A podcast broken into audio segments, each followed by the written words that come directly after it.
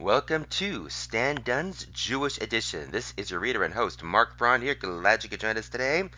Okay, let's get right into it. We're going to start off, unfortunately, with an obituary from the obituary notices section of the Los Angeles Times, Friday, December 9, 2022.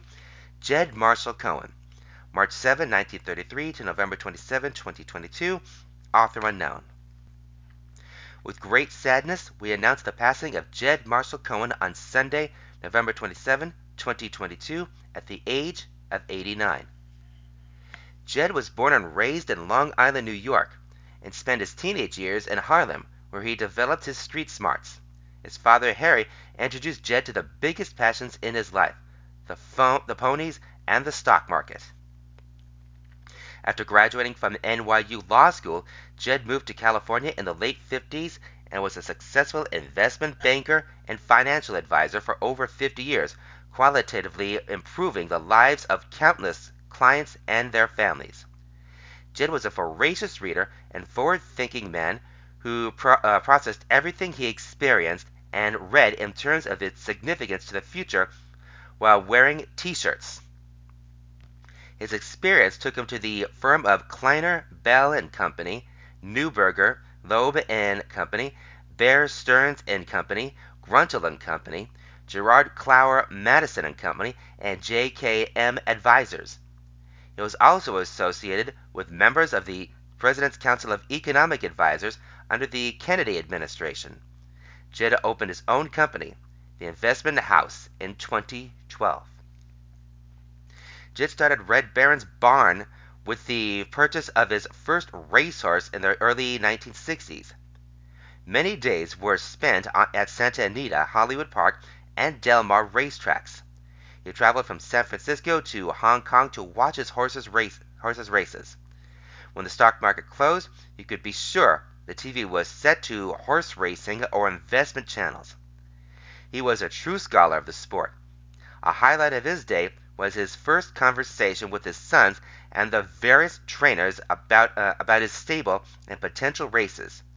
Jed cared deeply for the horses, and just as important, he cared deeply for those who cared for them. Jed's love of animals did not stop at the ponies. He and his wife raised many pound puppies, including Brandy, Derby, Patches, Ditto, Hershey, and Trixie, who will miss the scrambled eggs and toasted bagel bits he left on his plate specifically for them. Another one of Jed's hobbies was ice hockey. He had season seats to the Los Angeles Kings at the Great Western Forum, but also enjoyed watching games on TV. As with all his endeavors, he established long-standing relationships with the game that extended well beyond its confines. Jed was a people person. He enjoyed people, and people wanted him, whether for his unique perspective, his razor-sharp humor, advice, quick wit, or ability to talk about nearly any subject matter. Whether he was telling a story or discussing the market, people would be thoroughly engaged and wanting for more. He will be missed by many, but most poignantly by his wife and his three children, two grandsons, brother, niece, and nephew. That was Jed Marshall Cohen, March 7, 1933 to November 27, 2022, author unknown, from the obituary notices section of the Los Angeles Times for Friday, December 9, 2022. Alright, on to some national news here. From the perspective section of the Los Angeles Times, Monday, December 5, 2022, Some Republicans Quiet on Anti-Semitism at a Cost, by David Lauder. Nearly 8 decades after the end of the Holocaust and 4 years after an attack on a synagogue in Pittsburgh that took the lives of 11 people as they prayed, it shouldn't be hard to reject a political leader who openly associates with anti-Semites. For Republican leaders, however, the Trump era has played out as one long series of compromised principles. The last week has highlighted the toll that continues to take. With Congress back to work, some Republican leaders have been publicly commenting on former President Trump's decision to sit down for dinner last month at his Mar-a-Lago estate with Ye, the rapper formerly known as Kanye West, and Nick Fuentes, an internet provocateur who specializes in racism, misogyny, and anti-Semitism. Some have been straightforward, especially in the Senate. Republicans have shown an increased willingness to criticize Trump. That's a sign of how the losses by Trump-endorsed candidates in the midterm elections have reduced his standing in the party. Reduced, however, does not mean eliminated. To gouge Trump's remaining sway, just observe the silence from several of Trump's potential rivals for the 2024 presidential nomination, or watch the tap-dancing of House leaders, especially Republican Representative Kevin McCarthy of Bakersfield, as they try to distance themselves from the dinner guests without criticizing the host. A brief refresher on the event in question. On November 22nd, Ye, who recently lost much of his endorsement business after pronouncing on Twitter to go DEFCON 3 on Jewish people, arrived at Mar-a-Lago in a car with Karen Giorno, who worked on Trump's 2016 campaign as his state director in Florida. With them was Fuentes, a 24-year-old who has amassed an internet following with denials of the Holocaust and statements such as the founders never intended for America to be a refugee camp for non-white people, or I don't see Jews as Europeans and I don't see them as part of Western civilization, particularly because they are not Christians. The group was apparently waved through security, then sat down for dinner on the Mar-a-Lago patio with the former president. When other Mar-a-Lago guests began to spread word of the meeting, people close to Trump initially denied that Fuentes was present for the dinner. After that pretense collapsed, Trump acknowledged that he had met Fuentes, but insisted in several statements that on his social media site, Truth Social, that he didn't know who he was. Notably, now that he does know, he has not said anything critical about Fuentes or Ye. Trump wrote that at the dinner, he and Ye got along great. He expressed no anti-Semitism, and I appreciated all of the nice things he said about me on Tucker Carlson. Why would I agree to meet? Also, I didn't know Nick Fuentes. Trump has stuck to his refusal to criticize the two, even as both Ye and Fuentes have continued their provocations. On Thursday, for example, Ye conducted an interview with Alex Jones, the conspiracy theorist, in which he made anti-Semitic jokes and said, "I say good things about Hitler." Later in the day on Twitter, he posted a swastika inside the Star of David, causing the platforms to suspend his account. For some Trump supporters, the dinner marked a tipping point. That was particularly true among the relatively small band of Jewish figures who have backed Trump. David Friedman, Trump's former lawyer, who served as his ambassador to Israel, wrote in a Twitter message addressed to my friend Donald Trump that even a social visit from an anti-Semite like Kanye West and human scum like Nick Fuentes is unacceptable. I urge you to throw those bums out, disavow them, and relegate them to the dustbin of history where they belong. Republican leaders who had already broken with Trump also leaped into the fray.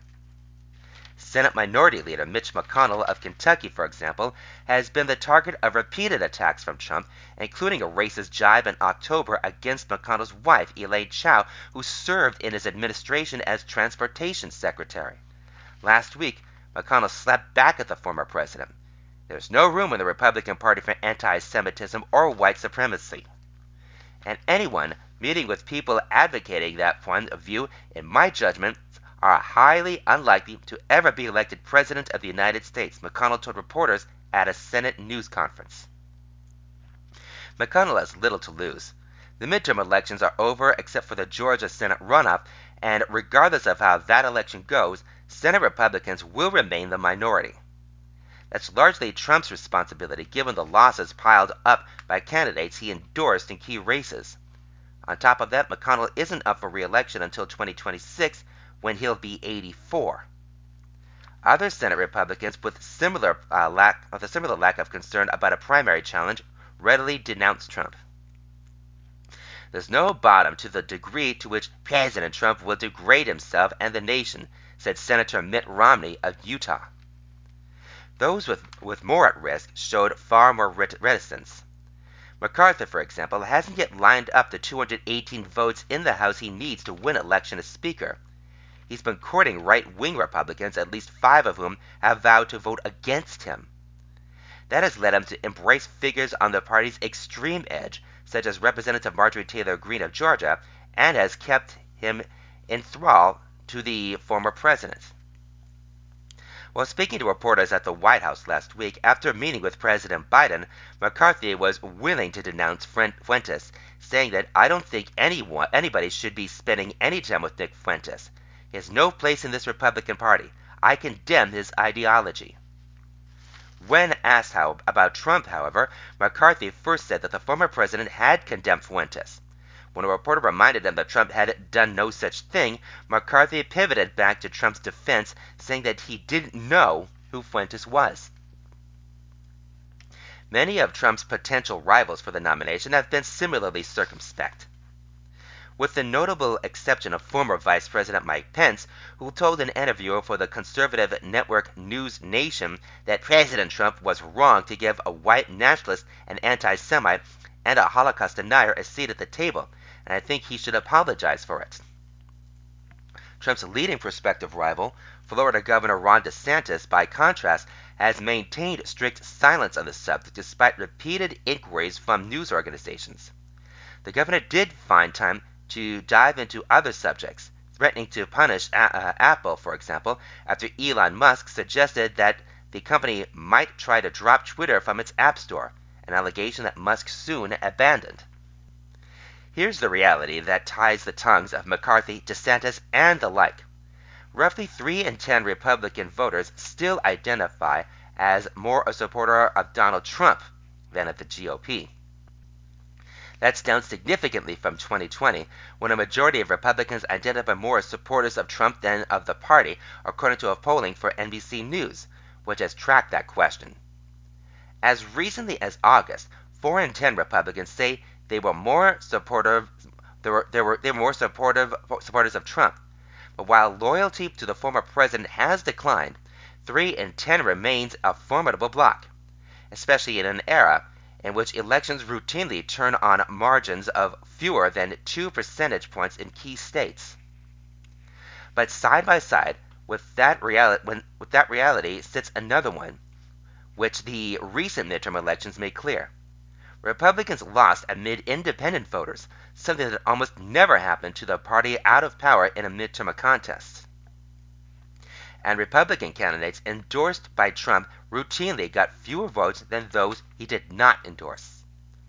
Trump has become an electoral liability for his party, and the more they scuttle away from direct confrontations with him, the worse that liability becomes. 6 years ago, after Trump won the Republican nomination, party leaders, with a few exceptions, decided they would overlook his bigoted statements, flagrant falsehoods, and personal misconducts in order to maintain unity in the ranks. They upped that deal after the January 6, 2021 attacks on the Capitol, closing ranks to save Trump from conviction on impeachment charges and ostracizing outspoken critics such as Representative Liz Cheney of Wyoming. Now, as always happens with such bargains, the bill is coming due. That was Some Republicans Quiet on Anti-Semitism at a Cost by David Lauder from the Perspective section of the Los Angeles Times, Monday, December 5th, 2022. All right, here's something from the business section of the Los Angeles Times, Monday, December 5th, 2022. Madoff lawyer to FTX exec, shut up. Ira Sorkin says Sam Bankman-Fried should end his apology tour over crypto debacle, by Ava Benny-Morrison. The lawyer who represented Bernie Madoff has this advice for Sam Bankman-Fried. Shut up. Enough with this whole media apology tour, says Ira Sorkin, the lead defense lawyer for Madoff, late mastermind of one of the greatest Ponzi schemes of all time. As authorities sift through the wreckage of FTX, Bankman-Fried's collapsed crypto empire, the man known as SBF has been talking to just about everyone, including the New York Times and ABC talk show Good Morning America. Again and again, he's denied intentionally committing client money or trying to swindle anyone. federal authorities are investigating exactly that. Neither FTX, Alameda Research, nor any of the former top executives involved have been accused of any wrongdoing by U.S. authorities. It was just a big screw-up, Bankman-Friedman told Bloomberg Businessweek. Sorkin said Bankman-Fried should listen to his lawyers and immediately stop talking. Anyone who's watched Law and Order knows that. That's the first order of business. Don't talk, Sorkin said. You're not going to sway the public. The only people that are going to listen to what you have to say are regulators and prosecutors. Bankman-Fried conceded last week that the publicity blitz flew in the face of legal advice, but said he had a duty to explain what happened. Before an hour-long interview with the New York Times' Deal Book on Wednesday and a Good Morning America segment on Thursday, he agreed to a video interview with Axios and a Twitter conversation published by Vox. Sometimes clients believe they are smarter than their lawyers. This guy's 30 years old, and he is not smarter than his lawyers, Sorkin said. They should be telling him every 5 minutes to shut up, but sometimes clients don't listen. Representatives for Bankman-Fried and FTX didn't immediately respond to requests for comment. Bankman-Fried, the son of law professors, has said he's speaking against his lawyer's advice. On Friday, FTX sought to clarify that Bankman-Fried does not speak on its behalf. Legal experts have said he may simply be testing out an "it was a big mistake" defense. Renato Mariotti, a former federal prosecutor, said investigators are surely taking note. Anything Bankman-Friedman says could be used against him in court, he said. Here's a man who appears to be responsible for many people losing their life savings, said Mariotti, a lawyer at the firm Bryan, Cave, Layton, Paisner. How can someone make that worse? Lock himself not into not only one but various versions of a story, Mariotti said, adding that he expects to see some of these interviews played in court. Bankman-Fried Fried's apparent willingness to keep talking was welcomed by a prominent figure in Washington on Friday, Representative Maxine Waters, a Democrat of Los Angeles. She's asking Bankman-Fried to appear before the House Financial Services Committee on December 13th. We appreciate that you've been candid in your discussions about what happened at FTX, Waters tweeted. That was Matt of Florida to FTX exec Shut Up by Ava Benny-Morrison, from the business section of the Los Angeles Times, Monday, December 5th, 2022. Benny Morrison writes for Bloomberg. We've actually got a few sports stories here, so let's start with this one from the World Cup section of the Los Angeles Times sports section, Tuesday, December 6, 2022. Yevon says, U.S. team has built a foundation, by Kevin Baxter. DeAndre Yedlin was the only member of the U.S. roster who came to Qatar having played in a World Cup. He was also one of just two who started in the loss to Trinidad and Tobago that kept the United States out of the tournament 4 years ago. So Yedlin perhaps more than anyone, was best positioned to talk about the progress the team has made in the last 4 years. And his conclusion is, this U.S. squad is a special group. Despite Saturday's 3-1 loss to the Netherlands that knocked the Americans out of the tournament in the round of 16. This team has given a lot of people hope. People see the talent on this team, and they get excited, Yedlin said. As a group, we built a culture, we built a foundation, it's very cohesive. Yedlin credited coach Greg Berhalter and his staff for much of that. The hardest thing as a coach is to get everybody going in the same direction. I think he's done that very well, Yedlin said. We are always positive. We are always looking forward. Despite that, this team, the youngest U.S. World Cup squad in a generation, didn't get further than the last two American teams in the World Cup. But Yedlin said that's part of the journey. The biggest thing is the group learned what it feels like to lose in a World Cup, he said. Now they know that feeling of what it's like to lose after putting so much into it. That can only fuel success. While Yedlin, 29, was looking forward, defender Tim Ream, 35, was looking back. For Ream, the experience at Qatar was career-defining.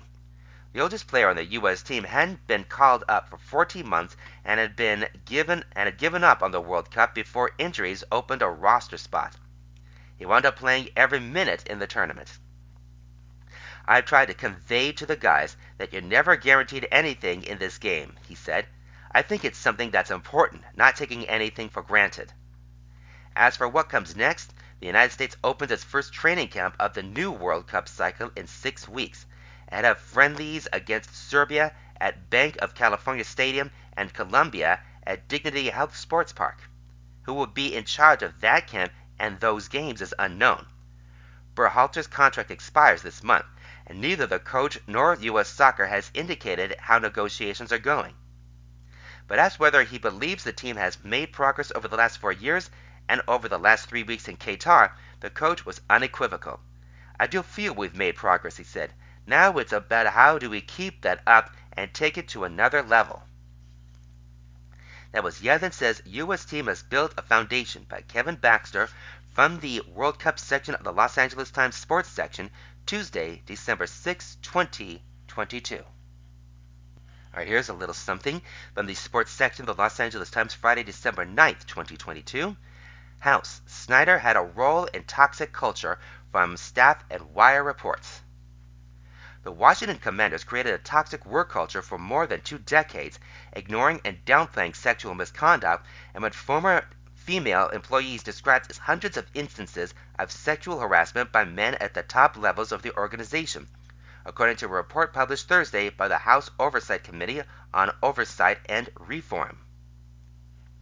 The misconduct included Commanders owner Dan Snyder, who was accused of inappropriate touching, a former employee said at a dinner, having staffers produce a video of sexually suggestive footage of cheerleaders and ordering that women auditioning to be cheerleaders walk on the field while he and his friends gawked from his suite through binoculars, the report said. The House committee opened its investigation in October 2021 after the NFL did not release a written report of its review of the team's workplace culture. The league's independent review by attorney Beth Wilkinson was completed in summer 2021 and resulted in a $10 million fine to the team. The House report said Snyder interfered in its investigation and Wilkinson's review, which stemmed from former employees alleging rampant sexual harassment by team executives. The team owner interfered with the House committee's investigation by intimidating witnesses, refusing to release former employees from their confidentiality obligations, and using a secret agreement with the NFL to block access to more than 40,000 documents, according to the report. That was House. Snyder had a role in toxic culture, from staff and wire reports, out of the sports section of the Los Angeles Times, Friday, December 9, 2022. All right, and here's something from the Los Angeles Times sports section, Friday, December 9, 2022. Dodgers' quiet approach is explained. Friedman discusses why a team didn't, at least not yet, make a splashy signing. By Jack Harris, San Diego. Since taking over the Dodgers' front office nearly a decade ago, Andrew Friedman has tried to strike a careful balance while constructing the club's roster. Maximize the team's chances of winning the World Series in each new season while maintaining its ability to remain a contender in the years to come. Call it the doctrine of sustained success, the belief that championship windows don't have to swing from completely open to all the way closed, but can rather be pried open permanently through shrewd top-to-bottom organizational execution. We've seen a lot of large market teams compete over a short period of time and then fall off a cliff, Friedman said during the week's annual winter meetings in San Diego, where his calculated philosophies were under the microscope again. While many teams indulged in a nearly unprecedented spending spree, the Dodgers stuck to their principles and kept a tight grip on their purse strings. They engaged in negotiations with several big-name players but didn't splurge in an inflated market that has already seen more than $2 billion of guaranteed money doled out. It's not that the Dodgers couldn't use another splashy signing with an experienced starting pitcher, a defensively capable center fielder, and a potential new shortstop on their offseason wish list. It's not as if they lacked the financial capital for a blockbuster move with their current luxury tax payroll at around $189 million, almost $100 million less than last season, and still well below the league's $233 million luxury tax threshold. Instead, the Dodgers evaluated the market, talked to agents, and deemed the going rate for many players surpassed what they felt was a responsible, manageable, sustainable amount. Then they came close to signing Justin Verlander and insist they won't hesitate to swing a big deal later this winter for either a free agent or trade target if the right opportunity emerges. But in a winter of rollicking and what some might argue reckless spending, the Dodgers are hoping their restraint will ultimately help them conquer the sport again. The one thing that's constant, Friedman said of the team's approach, is putting ourselves in the best position to win a championship while also keeping that window open for as far as we can see out. Such messaging harkens back to Friedman's early years running one of baseball's most storied teams, when he was tasked with revamping a club saddled with the bloated payroll and sputtering farm system. As the team's payroll decreased every season from 2015 to 2018, its ability to instead develop prospects and nurture big league talent helped cement the foundation of a new look contender. The Dodgers didn't always sign top-of-the-line free agents, but it hardly halted their transformation into one of the sport's most consistent regular season winners. The postseason was a different story, with the Dodgers' annual shortcomings in the fall increasingly blamed on their unambitious moves the previous winter. That finally changed in 2020 when Mookie Betts' arrival preceded a long-sought World Series championship and became the first in a string of high-profile roster moves. In 2021, they signed Trevor Bauer, then traded for Trey Turner and Max Scherzer at that season's trade deadline. Last spring, they shocked the league again by luring Freddie Freeman after his departure from the Atlanta Braves. In hindsight this week, Freeman argued those moves, which helped escalate the club's payroll past the league luxury tax threshold and at more than $280 million last season to club record heights, were essentially the Dodgers' efforts at going all in. They tried jarring the window open a little bit more, hoping it wouldn't suddenly slam shut. The only problem? The Dodgers failed to bring another title or even National League pennant to Los Angeles. Entering this offseason, all of it left them at an awkward crossroads, keeping spending really, really big or try to recalibrate back at more sustainable levels. To this point, the Dodgers are opting for the latter. They've shed payroll and positioned themselves to reset their luxury tax penalties. They've held on to a new wave of prospects now knocking on their door of the big league roster. It's not a strategy that comes without risk. Though their 2023 team is probably already playoff caliber, at the start of the offseason, FanGraph's Zip projection still predicted the Dodgers to be a 91-win first-place team. The league's other title contenders have made more high-profile improvements during this week's flurry of free agent activity. The team will certainly bolster the roster before opening day, but probably not with superstar additions, barring a change of heart toward shortstop Carlos Correa, whom they've intrigued but not expected to pursue given his involvement in the Houston Astros 2017 sign-stealing scandal, or sudden collapse in a pitching market now headlined by Carlos Rodon and Kodai Senga, who have received interest from the Dodgers but will probably earn offers beyond the team's preferred price range. Friedman defended the Dodgers' approach this week, pushing back against the notion that the team could benefit from another all-in approach. This is just not the sport where that reward is the same as in other sports, he said. The sustained success part comes, and we've seen over the last 7-8 years, by injecting young, talented players into the mix. Given their conservative approach this week, the Dodgers clearly believe they don't have to keep spending at levels even if their deep-pocketed ownership group might be unwilling to stomach. That was Dodgers' Quiet Approach as Explained by Jack Harris from the sports section of the Los Angeles Times, Friday, December 9, 2022. Okay, let's turn to some entertainment news and a movie review from the calendar section of the Los Angeles Times, Monday, December 5, 2022. Activists, Art, Rage, and Action in Vibrant Focus. A new documentary shows Nan Goldin's fight to hold Sackler family accountable, by Robert Abell. When life wounds, art and fellowship can heal, or at the very least, cauterize into the most expressive of scars. Photographer Nan Goldin knows this as much as anyone, her life's journey from suburban captivity to outsider freedom. From Polaroid chronicler of her circle of intimate to consequential artist activist is all on moving, enriching display in Oscar-winning filmmaker Laura Poitras' enthralling documentary, All the Beauty and the Bloodshed.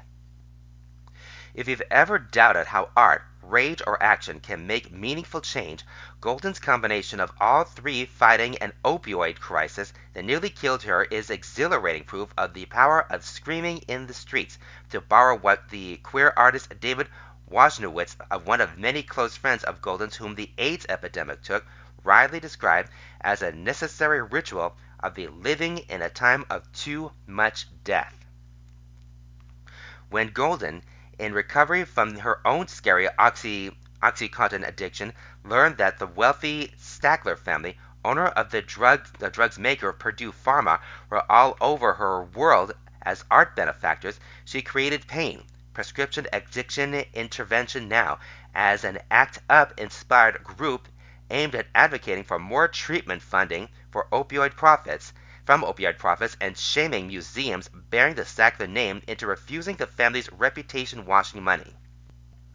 Starting in 2018, she spearheaded die-ins inside the Met and the Guggenheim with flung pill bottles, coruscating banners, 400,000 dead shouts, Sackler live people die, and arrayed bodies signifying the drug's deathly toll. The footage of these actions, the Verité Center of Poitras' biographical portrait of Goldin, has a fierce glory, planned eruptions in elite spaces that, as we learn from the story, threatened artfully throughout the documentary, speak to how important truth, community, and unfettered expression have been across Goldin's life. Her spare, vivid, candid voiceover guides us through her birth as an artist, which begins in a home racked by secrets and tragedy surrounding the suicide of her older sister Barbara, a figure whose rebellious streak is a stifling middle-class existence becomes a guiding force for the younger, shyer Goldin as she navigates adulthood.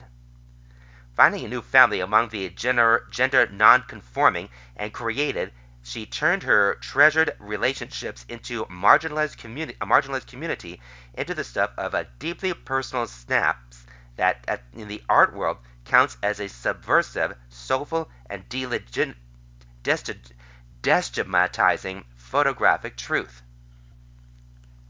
Goldin's descriptions of Bowrie's scrappiness, nocturnal multitasking, and underground socializing bring that street romantic bohemia alive, as do remembrances of friends such as actress-writer Cookie Mueller, whereas her documentary, The Political Awakening, from her time bartending for Tin Pan Alley owner Maggie Smith, and in the late 80s curating the controversial multidisciplinary AIDS-themed gallery show Witnesses.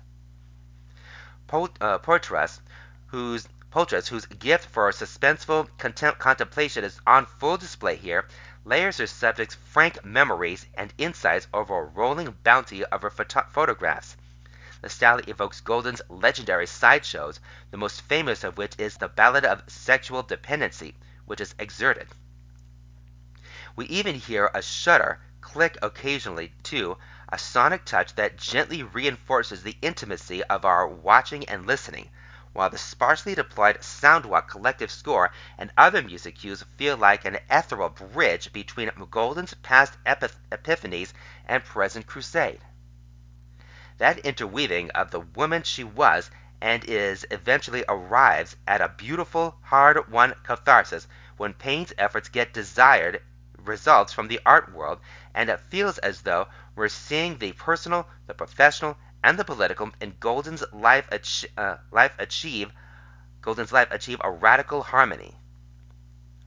Late in All the Beauty and the Bloodshed, a title whose origin, when revealed, carries unbearable poignancy, there's a scene in which Golden takes part in a Zoom hearing that requires the Sacklers, looking for a settlement, to hear and view in real time the testimony of OxyContin addiction victims. When Golden's turn comes, the camera captures a Payne colleague supportively gripping this dedicated artist activist's trembling hand.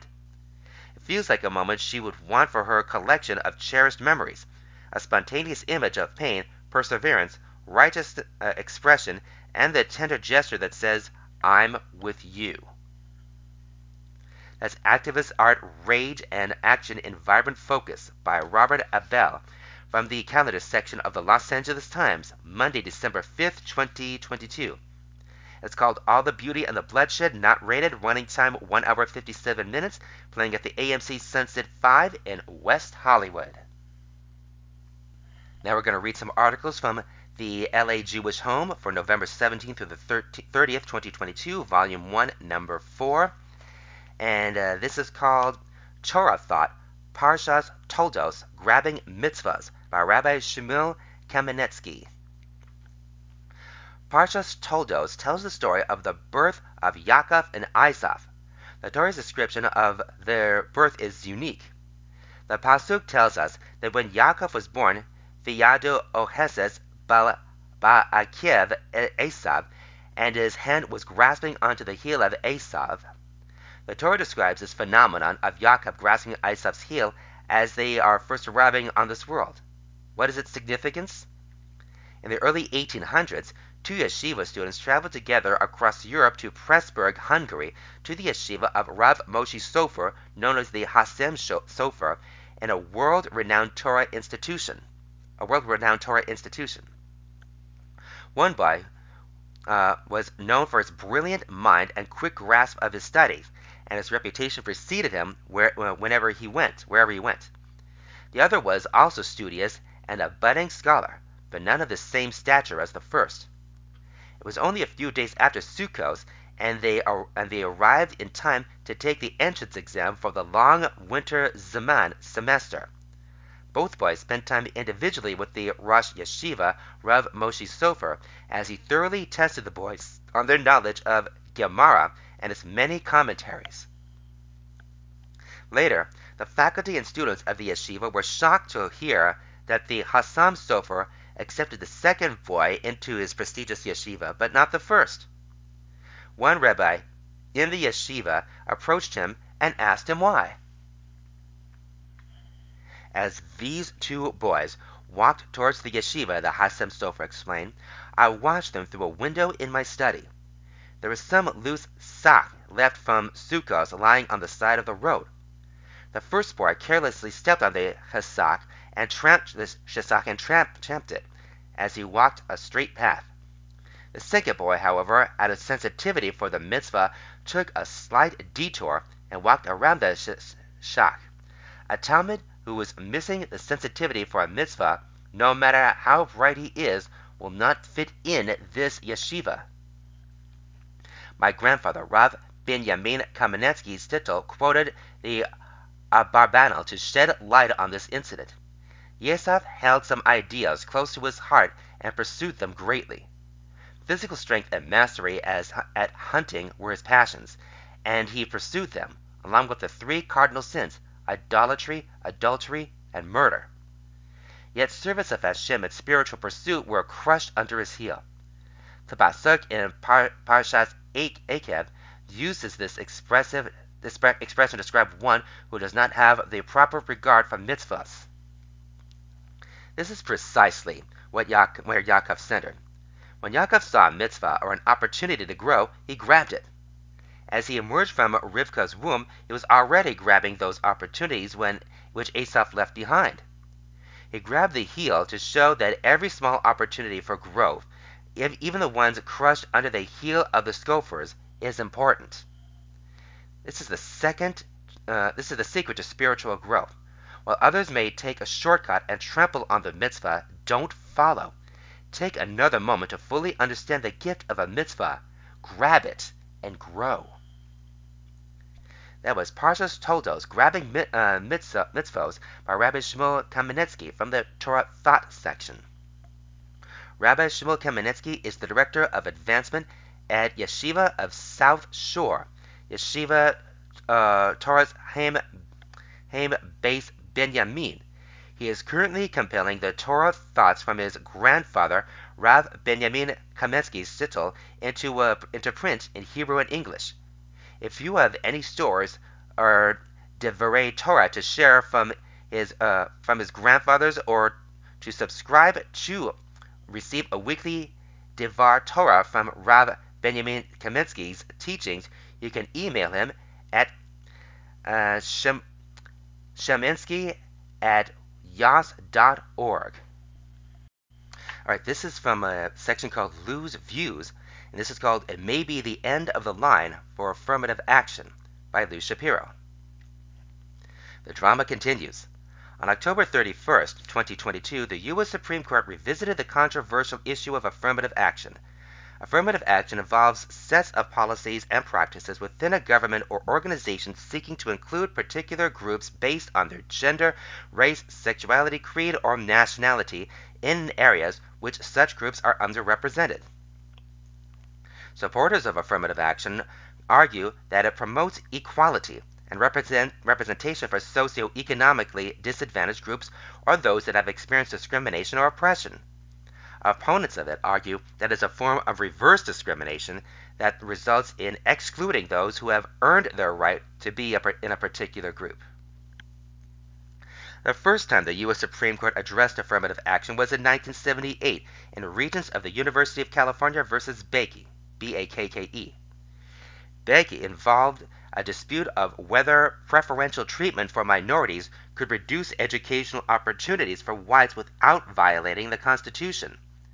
The court ruled that specific racial quotas, such as the 16 out of 100 seats that were set aside for minority students by the University of California Davis School of Medicine, were impermissible.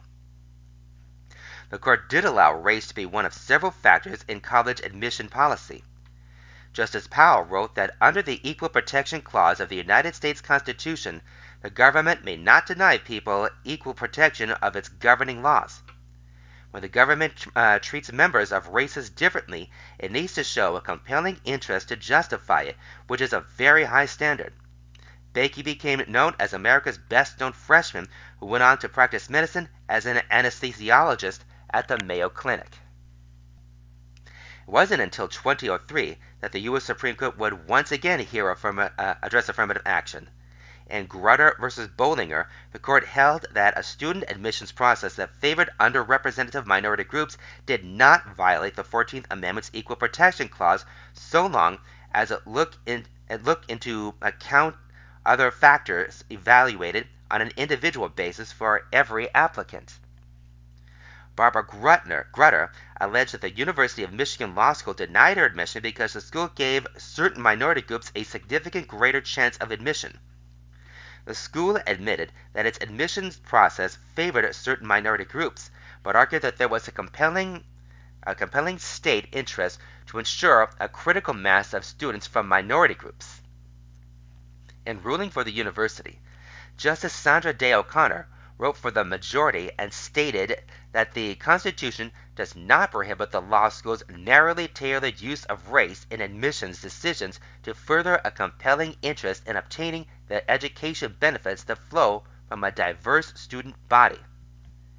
Justice O'Connor did, however, write that the race-conscious admissions policy must be limited in time, and stated that the court expects that 25 years from now, the use of racial preferences will no longer be necessary to further the interests approved today.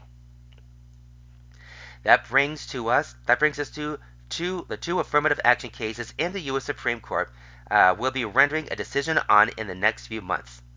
Student for Fair Admissions Incorporated v. President and Fellows of Harvard College and Students for Fair Admissions Inc. v. University of North Carolina. In the Harvard case, the plaintiffs allege that Harvard violates Title VI of the Civil Rights Act, which bars entities that receive federal funding from discriminating based on race because Asian American applicants are less likely to be admitted than similarly qualified white, black, or Hispanic applicants.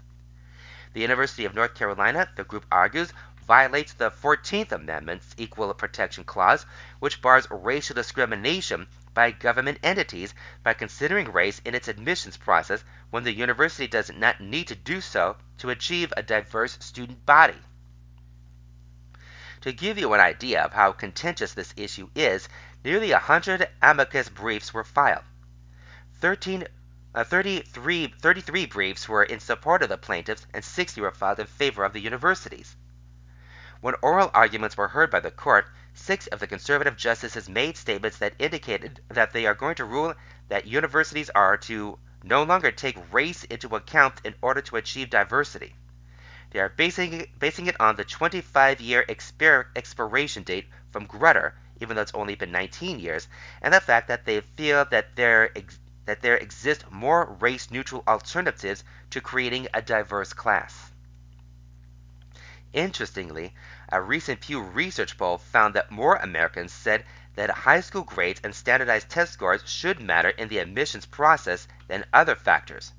More than 9 in 10 Americans, 93%, said high school grades should be at least a minor factor in admissions decisions, including 61% who said they should be a major factor. This was followed by standardized test scores, 39% major factor, 46% minor factor, and community service involvement, 19% major, 48% minor. By comparison, nearly three-quarters of Americans, or more said gender, race, or ethnicity, or whether a relative attended the school should not factor into admissions decisions. In 1996, California voters passed Proposition 209, which barred affirmative action. UC President Michael V. Drake and all 10 chancellors submitted an amicus brief in support of Harvard and UNC's affirmative action policies, calling UC a laboratory for experimentation on using race-neutral measures to promote diversity. The university leaders said that decades of outreach programs to low-income students and recrafted admissions policies have fallen short. They argue that their hands have been tied by Proposition 209, and it has resulted in a lack of diversity in the classroom. On November 4, 2022, the Los Angeles Times ran an article titled, "Are Asian American College Applicants at a Disadvantage?" Supreme Court Debate Stirs Fear. The piece provides the perspective of Asian American students who find college admissions to be difficult and unfair in its current situation. Tony Finn, a candidate for the Alhambra Unified School District Board, provided examples of the great lengths that some Asian Americans take to improve their chances of receiving that coveted acceptance letter. He said that families are moving to locales with fewer Asians in the hopes that they can better compete, and that some parents are renaming their children to mask their Asian identities. He also stated that some college counselors who cater to Asian clients often advise applicants to stay away from stereotypical activities, such as violin and math club, and instead look for activities that showcase originality. The court is expected to release its written decision on these two cases in January 2023. The decision will have far more reaching consequences than the college-university admissions process. If the court rules for the universities and extinguishes affirmative action, it will trigger strong condemnation from groups that support the rights of minorities. It will be accused of being not only misogynistic, Dobbs v. Jackson, where the Supreme Court overturned a woman's constitutional right to abortion, but racist too. It seems like there is no end in sight to controversial decisions, issues, or elections that continue to divide the country. There was a time when both sides, for the most part, would be able to respectfully and collegially accept the outcomes that they may not have desired, because they answered to a higher calling of civility. The reaction to this anticipated ruling would be a great opportunity for the nation to show that it can still return to its strong, unified front. I'm afraid, though, that we still have a ways to go. That was and may be the end of the line for affirmative action by Lou Shapiro from the Lou's Views section. Lou Shapiro is a criminal defense attorney, certified specialist, and legal analyst, but most importantly, makes the end of shul announcement at Hadash Torah. He can be reached at lewisjshapiro@gmail.com. Here's something from a column called The Apex Climb, Being Present in Your Present, by Rabbi Daniel Grama. How many therapists does it take to change a light bulb? One, but the light bulb needs to want to change. Change isn't easy, yet it is one of the most essential ingredients to a robust, happy life. So how do we motivate the proverbial light bulb to want to change? Hashem Melech, Hashem Malach, Hashem Yimlach, Leolam Vaed. Hashem is king, Hashem was king, Hashem will reign as king for eternity. This refrain of praise popularized by a hit song should be quite familiar to us. We say it daily in our morning prayers, and it is prominent during our Yomim Noraim Tefilos. We would like to make two stunning observations. First, while the overwhelming amount of Petsuke Dezimira is comprised of Pasukin from Tanakh, this Pasuk is nowhere to be found. There isn't any singular Pasuk that states these three tenses of Hashem's existence. In fact, this important proclamation is an amalgamation of three individual verses spread amongst the Tanakh. Second, we noticed a chronological anomaly. Rather than follow the appropriate order of tense, past, present, and future, the statement opens with the present tense, Hashem is king, and only then proceeds with the past and future tense. We believe that this uniquely formatted pronouncement expresses our personal and present cognizance of Hashem's greatness. This means, rather than abstractly speaking of Hashem and how great He is, we are focusing on the moment, the present, if you will, of our personal relationship and connection to Him. Instead of making Hashem the subject of the phrase, we are the focal point. A mindful awareness of our present relationship with our Creator subsequently enables us to reflect on how He impacted our life in the past and how we envision our future ongoing relationship with Him. Understanding this principle empowers us in our personal lives as well. Our life experiences have been molded to us to be who we are today, and who we are today will form the trajectory of who we will be tomorrow. Interestingly, while we may believe that we are living in the present by being fully functional with our jobs, families, etc., the reality is that we are often caught up in the other phases of our lives. Some are bogged down by a challenging past, while others may be fixated on the future. Either way, doing so distracts us from our present state of being. Ruminating about the negative effects of our past causes us to avoid dealing with our issues of the present. Similarly, obsessing over the future inhibits us from developing and improving our present state, which is actually the core foundation for a better future. In the world of therapy, there are a plethora of therapeutic modalities, but their common denominator is to raise an awareness of one's present life, to notice one's strengths and weaknesses, triggers, and coping mechanisms. I had a client who was generally a very easygoing natured person until she wasn't. I realized that the key issue which prevented her healing was her lack of awareness of her present state of anger that she would have. "I'm not upset," she would say, "I just don't like." True, our sessions helped her notice the roots of unhealthiness from her past, yet only once she acknowledged her states of anger in the present was she motivated to change. Another practical application of this idea is in regards to our parenting skills. When a parent educates their child with the mantra of, when I was a kid, the parent may be giving the message that they are living in their own past instead of living together with the child in their present. Similarly, if a child primarily hears phrases such as, wait till you grow up, or, and what about your future, they may be hearing an inability of a parent in dealing with the child's current situation.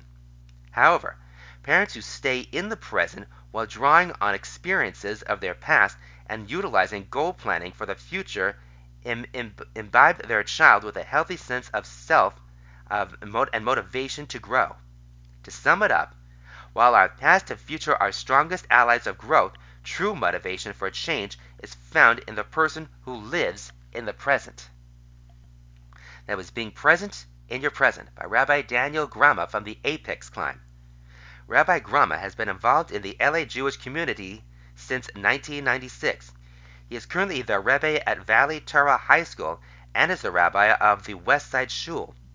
As well, he holds an MSW from YU's Wurtzweiler School of Social Work. Rabbi Grama can be found every Tuesday at 6:30 p.m. Pacific Time on #TorahTuesday on Instagram Live for a brief Torah thought on the Parsha, and can be reached at danielgramasw@gmail.com. Alright, here's a couple of stories from a section called Happenings in the Hood with TM Zavi plus the Doc. This is called Finally a Real Deli Sandwich, Schwartz Barbecue and the Deli by Zivi Ratner-Stauber and Stephen Kupferman. When we heard the news that LA was finally opening up a glatt kosher delicatessen, we could look no further for our inaugural piece in the LA Jewish home. For years, the LA glatt kosher deli landscape was dominated by Pico Kosher Deli. Since its closing in 2020, a made-to-order glatt kosher deli sandwich has been elusive. Many have tried, and many have failed. Enter Schwartz Barbecue and Deli, operated by Moshe Hecht of Schwartz Bakery. Initial concerns of a deli started by a bakery owner and a Danish lover were quickly alleviated. The location is poetically right next to the OGPKD. In an almost surreal scene, we walked up to the restaurant and found the few sole bar seats inside occupied by twin Larry David lookalikes, providing early credibility to the new eatery. Before we approached the deli counter, a new age self-service point of care touchscreen greeted us to take our order. We went with some classics: pastrami sandwich on challah, we know it's a shanda not to go with rye, a brisket sandwich, cob salad, matzo ball soup, and of course, Dr. Brun's black cherry soda. They offer sides with all sandwiches, baked beans, mashed potatoes, or veggies. The staff brought the food out quite quickly to our outdoor seats on the boulevard beneath the beautiful crisp LA Sunday evening sky. The vibe is a work in progress. A couple of basic seats and tables on the ultra-luxurious Pico Boulevard. Passers-by are either going to walk in and place an order or steal your sandwich. The sounds of Omar Adam blasting from Lenny's Casita across the way is a nice touch. But fear not, Moshe had told us that they are expanding next door and will have proper seating in due time. The sandwiches were cut in half. We simultaneously took first bites and realized Schwartz was on their game. The bread was soft and perfectly baked. The meats were smoked and pickled to perfection in-house. The pastrami was possibly the best we ever had, warm, fatty, thinly sliced. Once we realized how good the food prep was, we ordered a few specialty sandwiches: the chicken zinger, the southwestern pastrami zinger, and our overall favorite, the Fishman, named for Danny Fishman for his years of loyalty.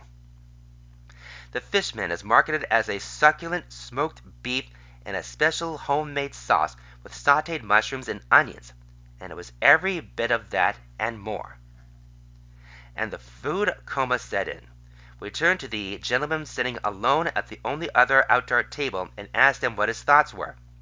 He noted that this was the first Reuben sandwich he had ever had without cheese, and he was notably impressed and planned to return.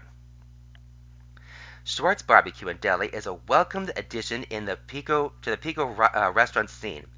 Overall, we found a gem that we intend to return to and try to the many other items on the menu. For now, we consider it a breath of fresh air for the return of a glatt kosher deli. But most important, the much-needed perfect deli sandwich to sneak into your next ball game. There was finally a real deli sandwich, Schwartz Barbecue and Deli, by Sylvia Ratner-Stauber and Steve Kupferman. From the Happenings in the Hood with T.M. Zivy and the Doc. Happenings in the Hood with T.M. Zivy and the Doc is a new review column of local Jewish and kosher establishments. Zivy Ratner-Stauber is a mortgage broker in L.A., and Steve Kupferman is an oral and maxillofacial surgeon in Century City. All right, and now let's start reading from JewishJournal.com, and we start off with this one: Nike cuts ties with Kyrie Irving following anti-Semitism controversy. At Nike, we believe there is no place for hate speech, and we condemn any form of anti-Semitism. To that end, we've made the decision to suspend our relationship with Kyrie Irving, effective immediately, and will no longer launch the Kyrie 8 shoe brand.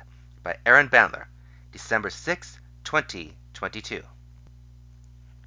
Nike has officially ended their partnership with Brooklyn Nets star Kyrie Irving on December 5th after the point guard posted a link to an anti-Semitic film on Amazon. The Athletic's Shams Charania was the first to report on the development on Twitter, citing a Nike spokesperson. Nike has suspended their relationship with Irving on November 4th, saying in a statement at the time, "At Nike, we believe there is no place for hate speech, and we condemn any form of anti-Semitism. To that end, we've made the decision to suspend our relationship with Kyrie Irving effective immediately, and will no longer launch the Kyrie 8 shoe brand." The Kyrie 8 had been scheduled to become available in November. Irving's agent and stepmother, Stelia Riley Irving, said in a statement that it was a mutual decision for Irving and Nike to go their separate ways. Following the Athletic's report, Irving tweeted a GIF that said, "There's nothing more priceless than being free." A couple of hours later, he tweeted, "Anyone who has even spent their hard-earned money on anything I have ever released, I consider you family, and we are forever connected. It's time to show how powerful we are as a community." The movie in question, Hebrews to Negroes, Wake Up America, promotes claims that modern Jews are imposters who stole religious heritage of black people, as well as claims of a global Jewish conspiracy to oppress and defraud black people, among other anti-Semitic tropes, according to the Anti-Defamation League. Irving was suspended for several NBA games and eventually apologized for sharing a link to the film. That was Nike cuts ties with Kyrie Irving following anti-Semitism controversy by Aaron Bandler, December 6, 2022. Alright, this next one is called "Coalition Sends Letter to Elon Musk Urging Twitter to Adopt International Anti-Semitism Definition" by Benjamin Raziel, December 6, 2022. A global coalition of 180-plus civil rights organizations has published an open letter calling on Twitter CEO Elon Musk to adopt an internationally agreed-upon definition of anti-Semitism that could be used to flag and remove content promoting hate from the platform. The letter asks Musk to incorporate into Twitter's content guidelines the International Holocaust Remembrance Alliance's working definition of anti-Semitism, which is widely used as an international standard for identifying anti-Semitic language, acts, and violence. The definition covers various types of anti-Semitism, including justifying the killing of Jews in the name of radical ideology, Holocaust denial, and denying the Jewish people right to self-determination in Israel. It has been adopted by more than 40 countries, including the United States, and is used by hundreds of educational institutions, government entities, and international organizations. Upon acquiring Twitter, Musk announced the formation of a Content Moderation Council to advise the company on issues related to content monitoring and account reinstatement. What this spells for anti-Semitic content is not entirely clear. Musk has said that Twitter will only take down tweets that violate U.S. law, a policy that, according to the open letter's signees, may be less effective in curbing the spread of hateful content than adopting the IHRA's anti-Semitism definition. To maximize the probability that the future is good, the world needs an online platform where everyone can participate, the letter read. Unfortunately, this is not the case, as Jewish users are subject to unrelenting harassment on Twitter. Tal Or Cohen's company, Cyberwell, uncovered more than 1,000 examples of tweets that violate the IHRA's working definition of anti-Semitism. Many of these tweets, which include language denying or downplaying the Holocaust and aspersions about Jewish people in entertainment, were enclosed within the letter to Musk. Data must be the cornerstone of our fight against online anti-Semitism, said Cohen. In the face of skyrocketing digital Jew hatred, social media platforms should take meaningful actions and integrate the IHRA definition into their community standards. Musk's acquisition of Twitter, in a landmark $44 billion transaction in October, has sent shockwaves across the global social media ecosystem and raised questions about whether Musk, a self-proclaimed free speech absolutist, will take action against hateful speech, disinformation, and bot accounts. Mass layoffs and resignations at Twitter have dominated the past month, eliminating more than half of the platform's workforce and casting further doubt on whether it will be able to effectively counter misinformation and hate. Still, some of the letter's signees say this moment could be an opportunity to address the problems that have allowed anti-Semitism to spread on the site. Sadly, the Jewish people are not strangers to hate. It is likely that people will die if hate speech found on Twitter is allowed to flourish, said Archie Gottesman, co-founder of Jew Belong, a nonprofit that fights anti-Semitism. We urge Mr. Musk and Twitter to do the right thing and adopt IHRA working definition of anti-Semitism. You will literally save lives. That was Coalition Sends letter to Elon Musk urging Twitter to adopt international anti-Semitism definition by Benjamin Raziel for December 6, 2022. All right, this next one is called New York Anti-Semitic Crimes Spiked by 125% by Aaron Bandler, December 7, 2022.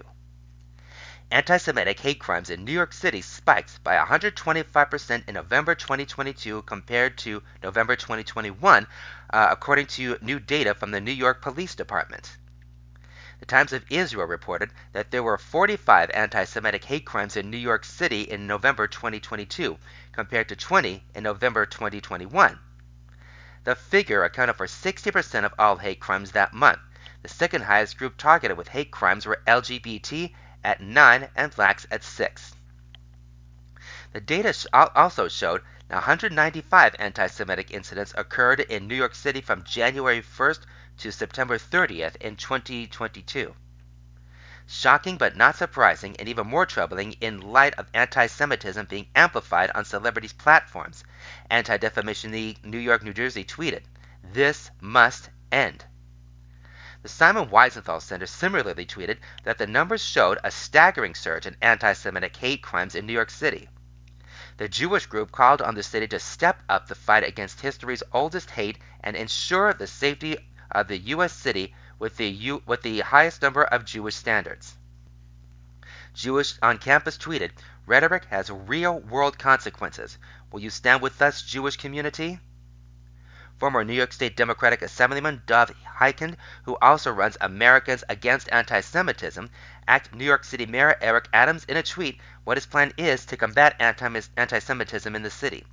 "Wishful thinking is not a plan," Hyken wrote. And that was New York Anti-Semitic Crimes Spiked by 125% by Aaron Bandler for December 7, 2022. Here's another one. LA Sephardic Temple Vandalized by Aaron Bandler, September 7, 2022. Sephardic Temple Tiferet, Israel was vandalized on November 26. Stop Anti-Semitism tweeted on December 6 that security footage captured a man throwing a large rock through an entrance window, shattering it. The man then continued to bang on the glass, shockingly recording himself the entire time. The synagogue's president, Raymond Yashawafar, issued a statement saying that the synagogue has reported the matter to the police as well as the Anti-Defamation League and the Jewish Federation. This is a reminder that anti-Semitism is real and is literally happening at our footsteps, Yesh Shofar said. It is deeply disturbing that we are still experiencing such hate crimes in 2022. We will not stand silent, and we will not allow anyone or anything to bring us down. Our temple has stood strong for the past 102 years, and we assure you that we will continue to thrive for many years to come.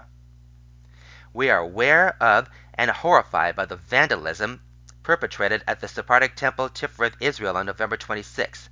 ADL Los Angeles Regional Director Jeffrey I. Abrams said in a statement to the Journal. ADL Los Angeles has been in contact with the synagogue and provided our safety and security resources. Additionally, we have been in direct contact with the Los Angeles Police Department, and we appreciate that they are looking into the possibility of this being a hate crime. As always, we stand against anti-Semitism and any criminal acts directed at synagogues by the Ashkenazi, Sephardic, or any other houses of worship. American Jewish Committee Los Angeles Regional Director Richard S. Hershop similarly said in a statement to the Journal, any act of anti-Semitic vandalism is one incident too many. The reported vandalism of Sephardic Temple Tiferet, Israel, in broad daylight on the Shabbat of Thanksgiving weekend was a brazen act of hate. With anti-Semitic rhetoric flooding social media at unprecedented levels, it is difficult not to wonder whether this crime was fueled by such unrelenting streams of hate. That the alleged perpetrator recorded himself in the act suggests as much. Hopefully, it will speed his arrest and prosecution. That was LA Sephardic Temple vandalized by Aaron Bandler for December 7, 2022. Okay, here is something else. Tom Tugend, war veteran and lifelong Jewish journalist, has died at 97, by Susan Frudenheim, December 8, 2022. Tom Tugend, a dogged and prolific journalist who fought in 3 wars, then focused on writing the news of the Jewish world until his last days, died Wednesday at his home in Sherman Oaks. He was 97. Born in Berlin in 1925, as a boy, Tugend witnessed Hitler marching in a parade in the streets of his hometown just days before Tugend's family escaped to America in 1939. He would go on to serve in the United States Army and in France during World War II. As a squad leader in an Anglo-Saxon anti-tank unit during Israel's War of Independence, and, after that, was drafted to serve in the Korean War, but spent his stint in San Francisco editing a newsletter for the Army Medical Center. Tugend honed his journalism skills as a soldier, and those skills, as well as his perpetual curiosity about the world and his gift with words, kept him writing for more than 7 decades. Married for 66 years to his beloved wife Rachel, who survives him, he raised a family of 3 daughters by making a living for 30 years as a science writer at UCLA, but his real beat was as a journalist. In Los Angeles and throughout the Jewish diaspora, a call from Tugend meant that a good story would follow. His subjects ranged from news to arts coverage, including multiple interviews with Steven Spielberg about Schindler's List and the subsequent creation of the Shoah Foundation, now a part of the University of Southern California. In 2019, he returned to Berlin to place one of the iconic brass plaques known as Stolperstein, or stumbling block, in front of his family's former home. Tugend was a consistent contributor to the Jewish Journal from the 1990s until his final piece for the newspaper, an obituary published in November of this year, a month before he passed. He also served as a West Coast contributor to JTA. Tugend attended the Jewish Journal Gala on November 14 at the Beverly Hills Hotel and received a standing ovation. This is a full developing story. A full obituary will follow. That was Tom Tugend, war veteran and lifelong Jewish journalist, has died at 97, by Susan Frudenheim, December 8, 2022. Right, and then there's this one. L.A. anti-Semitic hate crimes rose by 7% in 2021, report says. The report, whiwhich was released on December 7, found that the total number of anti-Semitic hate crimes in the country was 81 in 2021. The year before, It was 76. By Aaron Bandler, December 8, 2022. The Los Angeles County Commission on Human Relations 2021 hate crime report found that anti-Semitism hate crimes rose by 7% from 2020 to 2021. The report, which was released on December 7, found that the total number of anti-Semitic hate crimes in the country was 81 in 2021. The year before it was 76. Jews were the targets of 74% of all recorded religious hate crimes in the county. The second highest was Muslims at 9%. A couple of examples listed in the report include graffiti on a Santa Clarita elementary school saying gas chamber and Hitler did nothing, and an individual being called Little Jew Boy while being punched repeatedly in the face. Overall, violent religious hate crimes in the county increased from 23 to 53% from 2020 to 2021, and hate crimes as a whole increased by 23% over that same time period. The total number of hate crimes recorded by the county was at 786, the highest ever recorded in the county's history. Los Angeles County Board of Supervisors Chair Janice Hahn tweeted that the results of the report were disturbing. We are witnessing a wide-scale normalization of anti-Semitism in our county and our nation, Anti-Defamation League Los Angeles Regional Director Jeffrey I. Abrams said in a statement. While this report covers 2021, we have recently seen a terrifying increase in hateful vitriol from celebrities and elected leaders, most recently with rapper Kanye West's repeated tirades against the Jewish people. We know that words matter, and words can and do incite real-life violence. Abrams added that a spike of anti-Semitism occurred during the May 2021 Israel-Hamas which included a pro-Palestinian caravan attacking patrons outside the Sushi Fumi restaurant in the Beverly Grove area. The best way to combat hate is to stand together as one community against racism and bigotry of all kinds, Abrams said. We are grateful to continue to have LA County and our partners at LA vs. Hate as key partners in our work to reduce hate crimes and increase public awareness of the impact these kinds of crimes have on our communities. That was LA Anti-Semitic Hate Crimes Rose by 7% in 2021, report says, by Aaron Bandler, December 8, 2022. Okay, we go on now to the commentary section, and this article is called Important AMCHA Study on Jewish Identity Goes Beyond Harvard. It's essential to draw attention to the whole study, which includes the nature, scope, and trajectory of the threats to Jewish identity on over 100 college and university campuses most popular with Jewish students, by David Suissa, December 6, 2022. The assault on Jewish identity on college campuses, which AMCHA documented in a new study released this week, is noteworthy for its breadth and scope. The media headlines, however, have focused on one college, Harvard, because more incidents were reported on that campus. As important as Harvard is, though, it's equally important to draw attention to everything else in the study, which includes the nature, scope, and trajectory of the threats to Jewish identity on over 100 college and university campuses most popular with Jewish students. Among some of the major findings: 1. Incidents involving the suppression, denigration, or challenges to the definition of Jewish identity were found at nearly 60% of the campuses most popular with Jewish students, with several schools playing host to 10 or more such incidents in the 2021-2022 academic year. 2. Incidents involving attacks on Jewish identity increased 100% to 200% in the academic year following the Israel-Hamas war, with the number of affected schools also increasing dramatically. 3. Faculty and academic departments played a significant role in attacks on Jewish student identity. Schools with academic BDS supporting faculty were 3 to 7 times more likely to have such attacks. And more than one-third of anti-Zionist challenges to well-established definitions of Zionism, Judaism, and anti-Semitism took place in programs sponsored by academic departments. 4.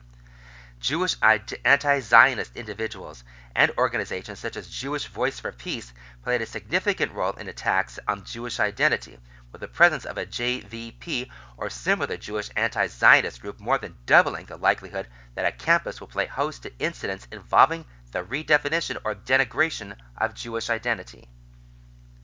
Beyond the individual campuses, the most crucial finding in the study is the insidious phenomenon that has taken root on college campuses of late, a pervasive and relentless assault on Jewish identity that is likely to have dire consequences for the Jewish community in the years to come.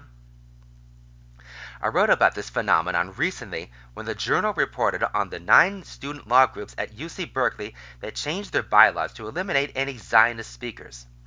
This was a different type of anti-Semitism, I wrote, and it caught much of the community off guard. The point was not simply to attack Jews, but to erase their identity.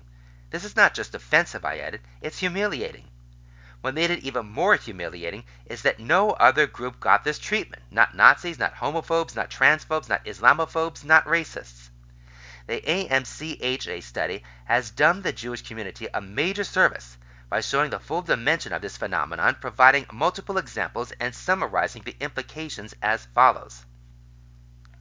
In the short term, the pervasive and well-coordinated attacks on Jewish identity will undoubtedly result in increasing numbers of Jewish students feeling the need to hide their Jewish identity on campus or to detach from Jewish life partially or completely.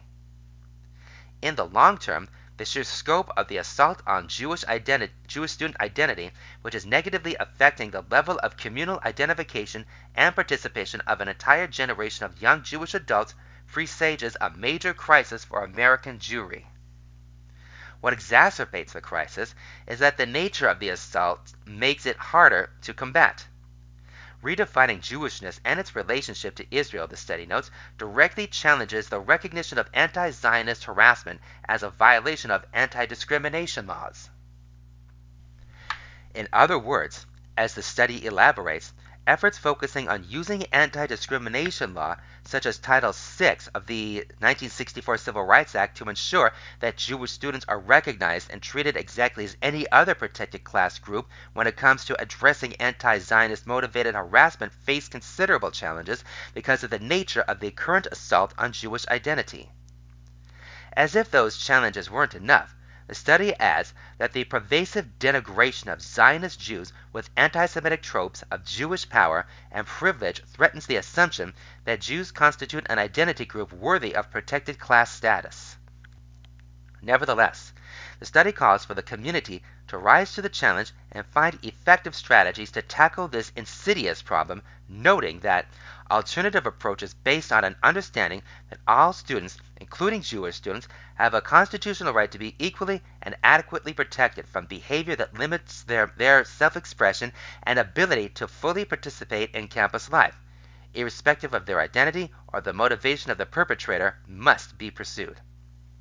Perhaps most importantly, the study reminds us of the power of Judaism and Jewish community to strengthen Jewish identity.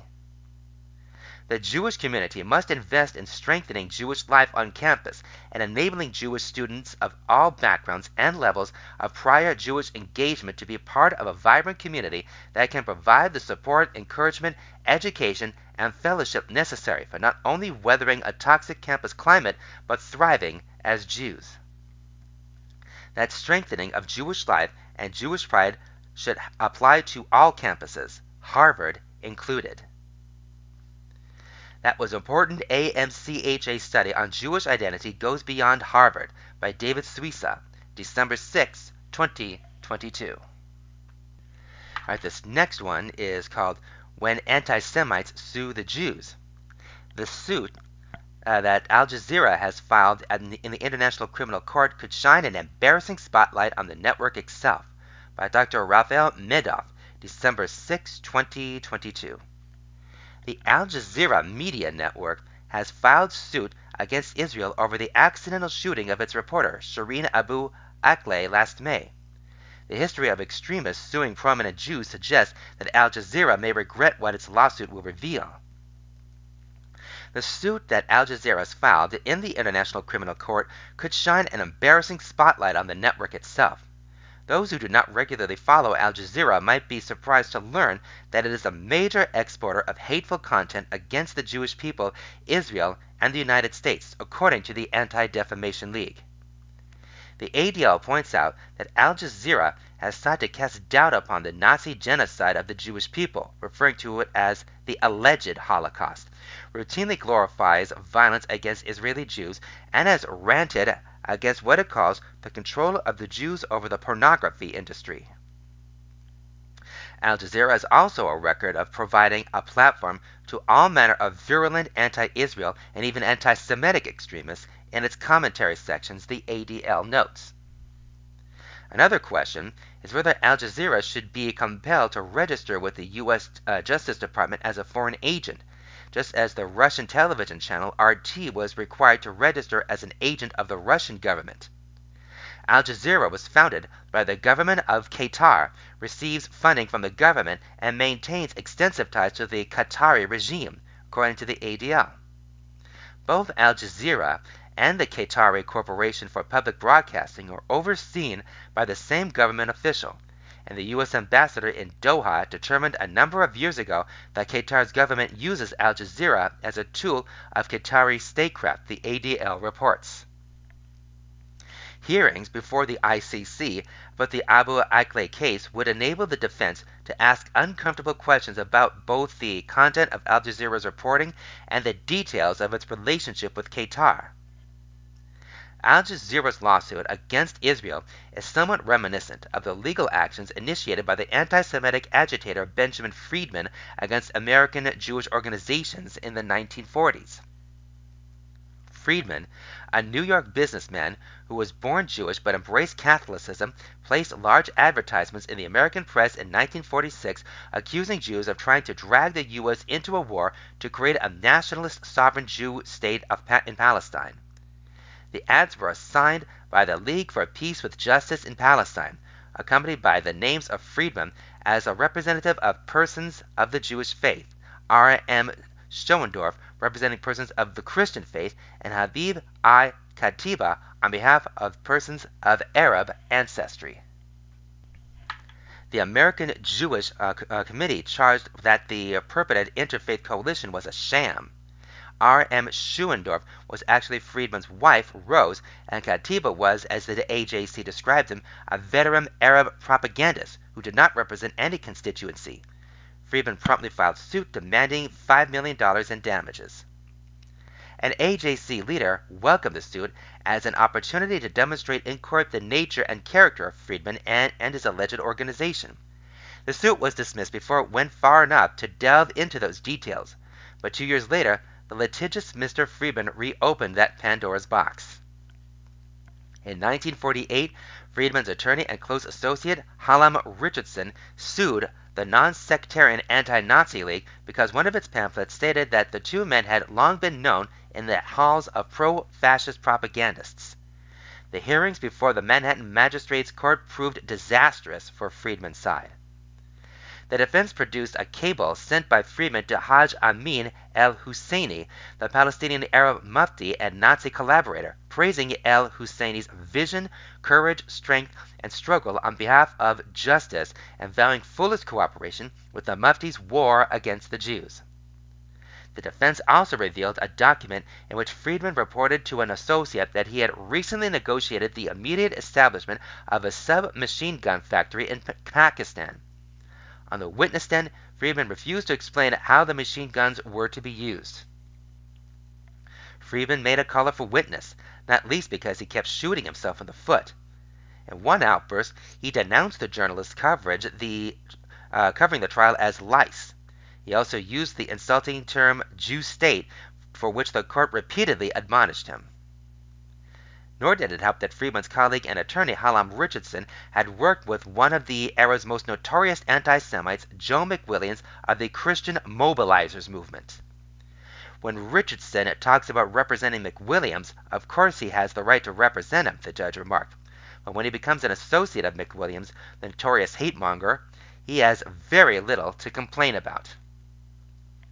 Not surprisingly, the judge dismissed the suit, finding that Friedman was a crackpot and that the non-sectarian league's criticism of him and Richardson was proven to be true. If Al Jazeera's directors are not familiar with Benjamin Friedman, this might be the time to read up on him. While they apparently believe their lawsuit will expose something unfavorable about Israel, it is more likely that it will end up revealing facts about Al Jazeera that they might prefer not be made public. That was why When Anti-Semites Sue the Jews by Dr. Raphael Meddorf, December 6, 2022. Dr. Meddorf is a founding director of the David S. Wyman Institute for Holocaust Studies and author of more than 20 books about Jewish history and the Holocaust. His latest is America and the Holocaust, a documentary history, published by the Jewish Publication Society and University of Nebraska Press. This next one is called Ode to Small Things. Our historical and religious sources, as well as modern writers, attest to the very great task of the ostensibly ordinary person to forge a society of honor and dignity and hope. By Paul Socken, December 7, 2022. It would be easy to give oneself over to despair in the world today. Politics are toxic worldwide. In Europe, ancient feuds play themselves out once again. Modern technology has turned everyone anxious and frantic with its constant communication. All of this gives the individual a sense of powerlessness. The Athenian historian Thucydides sounds modern in his well-known declaration that the strong do what they will and the weak suffer as they must. Tractate Semahot of the Talmud 8.7 states that, when kings die, they leave their crowns to their sons. When wealthy men die, they leave their riches to their children. But Samuel the Small has taken away with him all the desirable things in the world. Samuel the Small, Shmuel HaKatan, may well have been short physically Katan, but he was a great Jewish scholar until the 1st century CE. If the kings and the wealthy leave their power and wealth, what are the desirable things in the world that the Jewish scholar took with him? The rabbinic story conveys the idea that what most people value are temporary and transient, and that true value lies in what people consider small and tangible, yet are immortal. In this case, piety, scholarship, and a good name. Note that the names of the kings and the wealthy are not mentioned, but Shemuel HaKatan's name is remembered 2,000 years later. The idea that the little guy counts as much as the great giants of any age is a powerful theme of Jewish texts. The Talmud, Berachot 17a8, states, "Perhaps you say, I do great things, and he small things. We have learned it matters not whether one does much or little, if only he directs his heart to heaven." Shmuel HaKatan did not rule an empire, and no statues were erected in his honor, but his legacy endures. In Mishnah Torah 4:17, the philosopher Maimonides makes a remarkable statement. Small things are the overflowing goodness that Hashem gave us to settle this world in order to inherit the next world. The emphasis is on small things that are filled with such goodness that they entitle one to heavenly reward. Why? Because they settle the world. I take this to mean that it is not the grand gesture in society that solves the issues between people, but rather the intimate, personal, and caring relationships that are developed over many years. The philosopher turns poet in his comment on Perkei Avot 5.6.1, which discusses the shamir. In Maimonides' words, the shamir is a small, creeping thing that chisels big stone when it goes on top of them, and Shlomo built the temple with it. Now Maimonides was a rationalist, and I seriously doubt that he thought that the shamir was responsible for the construction of Solomon's temple in Jerusalem. Instead, he suggests that the greatest projects are completed by small actions that cumulatively result in important ventures. We know that at the center of sovereign Israel there stood the temple for hundreds of years. But we forget that the temple and the nation were built and sustained by individuals working together for the common good.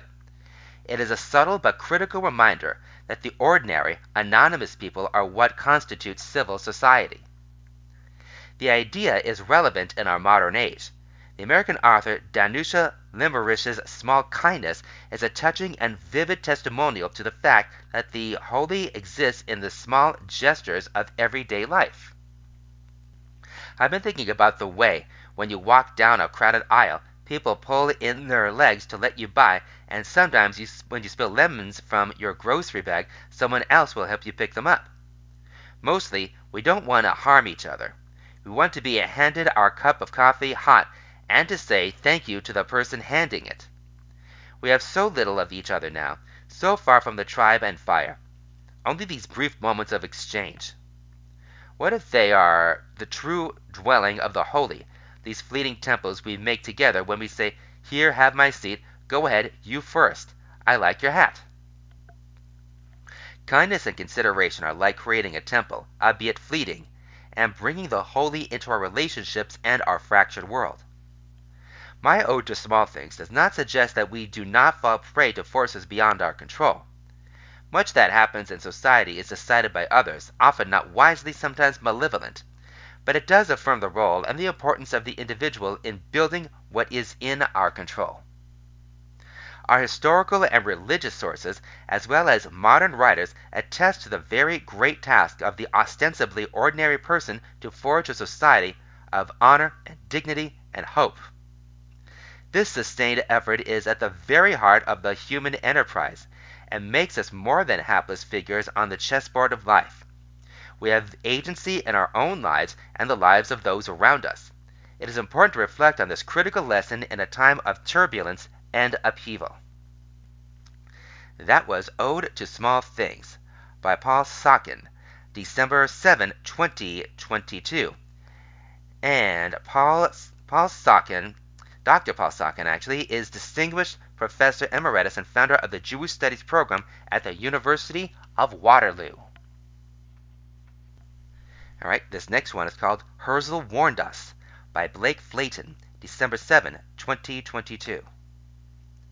Theodor Herzl's utopian novel Altenuland receives criticism from many Zionists.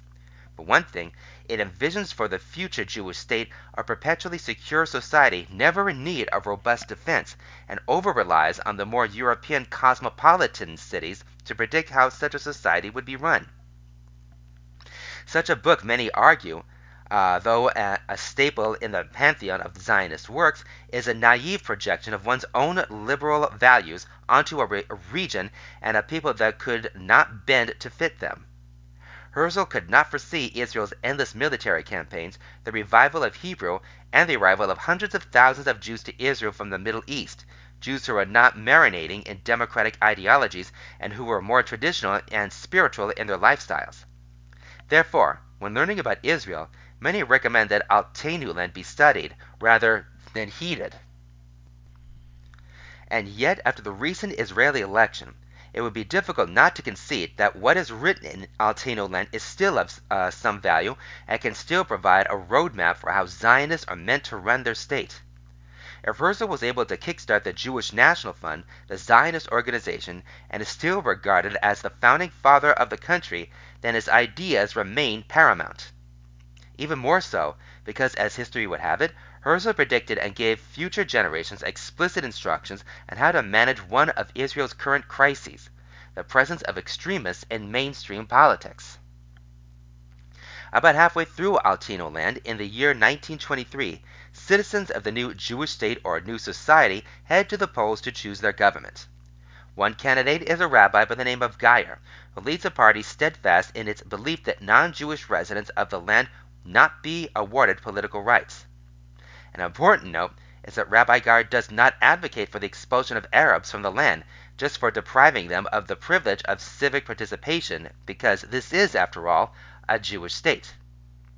In response, during a heated debate, a representative of the society's liberal establishment says, "The new society rests squarely on ideas which are the common stock of the whole civilized world. It would be unethical for us to deny a share in our commonwealth to any man, wherever he may come from, whatever his race or creed. But we stand on the shoulders of civilized peoples." He receives thunderous applause, and the Liberal Party goes on to defeat Rabbi Geyer, who was taunted and criticized by Herzl's fictional political thinkers for not truly being a Zionist. This scenario is a product of Herzl's time. There was no conversation more prominent in turn-of-the-century Europe than nation-building. A crucial part of this discussion was the status of national minorities and how best to integrate different peoples living in the same land with more rights versus less rights. Therefore, one would be incorrect to say that Herzl's work is out of step with contemporary disputes over civil rights and systems of government, where he lived in the very time when these ideas began to take shape. In 2019, Shlomo Avineri, a prominent Israeli political scientist and expert on Herzl, said of Alteinu Land, "Herzl, being a journalist, having spent time in France, was very much aware that all societies, including democratic ones, have serious issues. Just as there can be racists in Europe, there can be racists among the Jews. Herzl's conclusion in Alteinu Land is informed and specific, that the Jewish state must take a particular course, a liberal democratic course that respects the rights of different peoples, to sustain its legitimacy and its status among the family of nations." In today's Israel, Rabbi Geyer is best represented by Itamar Ben-Gvir, far-right lawmaker and leader of the Otzma Yehudite Jewish Power Party. Ben-Gvir is poised to become the new Minister for National Security after the Religious Zionist Party, with which Otzma Yehudite merged, scored 14 seats in the last election. The goal of the Religious Zionist Party are transparent: that Israel worked to expand settlements in the West Bank and annex as much territory captured in the 1967 war as possible. Rather than giving Palestinians political rights and thus rendering Israel a binational state, however, religious Zionism foresees a future where peaceful Arabs who are comfortable living in a Jewish state have their basic needs fulfilled, but are not awarded the right to participate in the state. Additionally, religious Zionism and Otzma Yehudite advocate for greater incorporation of halakha, Jewish law, into the public sector, the emphasis of Torah education in public schools, the legalization of gender segregation in public spaces, and chipping away of LGBT rights in Israel. In Alteinu Land, Herzl warned us that the ideas expressed by Rabbi Geyer, which are uncomfortably replicated in today's Knesset, are an existential threat to the stability of Jewish sovereignty and a contradiction to the central idea of it in a holistic sense. In Alteinu Land, we are entrusted to defeat these ideas at the ballot box whenever we are given the opportunity, but they could not be more at odds with the ideological environment that inspired political Zionism and its advocates in the beginning: national liberalism, secularism, and democracy. In fact, even Ze'ev Jabotinsky, often regarded as one of the most right-wing original Zionist thinkers, would be considered a Smolani leftist by religious Zionism standards, considering he was an atheistic Jew who advocated for each minister position in government to be divided between an Arab and a Jew, and who directly endorsed the rights of minorities in a future Jewish state.